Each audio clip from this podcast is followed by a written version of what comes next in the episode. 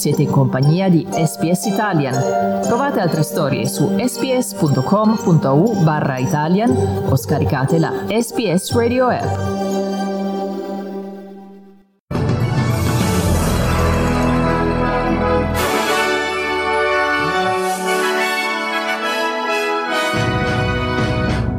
Donald Trump è il primo presidente americano nella storia ad essere messo in stato di accusa due volte e in Italia il Premier Conte alla ricerca di una maggioranza al Senato per mantenere in vita il governo. Qui Domenico Gentile con News Flash di SPS Italia.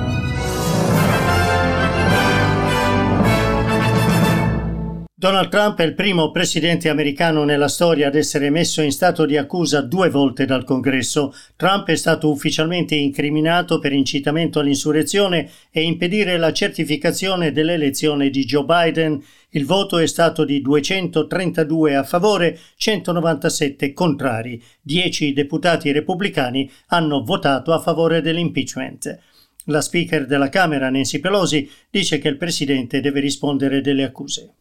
Today, in a bipartisan way, the House demonstrated that no one is above the law, not even the President of the United States.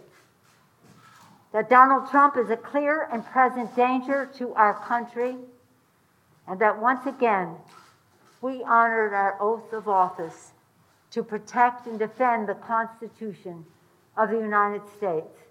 So help us God. Donald Trump, in un video di 5 minuti diffuso dalla Casa Bianca, ha inequivocabilmente condannato la violenza dell'assalto al Congresso, incolpato i rivoltosi e lanciato un appello agli americani a superare gli impeti del momento ma non fa alcun cenno all'impeachment. Il presidente eletto Joe Biden in un comunicato dice che quanto accaduto il 6 gennaio a Capitol Hill è una insurrezione armata contro gli Stati Uniti e che i responsabili devono essere portati davanti alla giustizia. Campi di minatori potrebbero essere usati in Queensland per alloggiare i viaggiatori provenienti dall'estero durante il periodo di quarantena. L'ipotesi è allo studio di un gruppo di esperti che include autorità sanitarie dello Stato, gestori dei campi e la polizia statale. La possibilità segue i recenti casi di contagio di sei persone nell'hotel Grand Chancellor risultate positive alla variante britannica del coronavirus. Le 129 persone alloggiate nell'albergo sono state trasferite in un'altra struttura. La Premier, Anastasia Palaszczuk, dice che sono all'esame anche altri alberghi cittadini. I think with this new strain, we have to put all options on the table, and these are sensible, uh, rational um, options. Uh, the uh, Howard Springs works very well in the Northern Territory, and there's no reason why we couldn't do something similar here in Queensland, or if not around the country. If we are dealing with a strain which is up to 70% more infectious, I think we need to be really serious about it. In Italia, dopo le dimissioni della delegazione di Italia Viva dal governo, il presidente del Consiglio, Giuseppe Conte, è al lavoro per cercare l'appoggio a quello che ha definito un patto di legislatura. In questi giorni io sto lavorando per definire una proposta per un patto di legislatura, un patto di fine legislatura.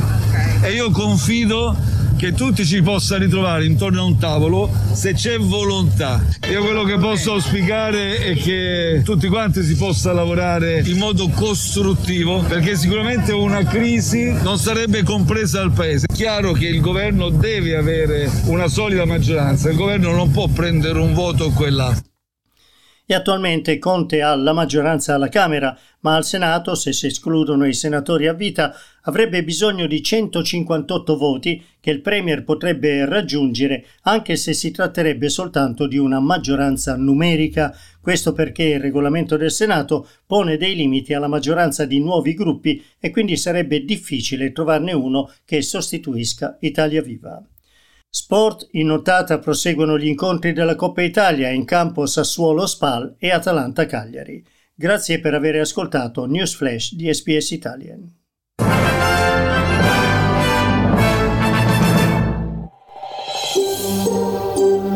Cliccate mi piace, condividete, commentate, seguite SPS Italian su Facebook.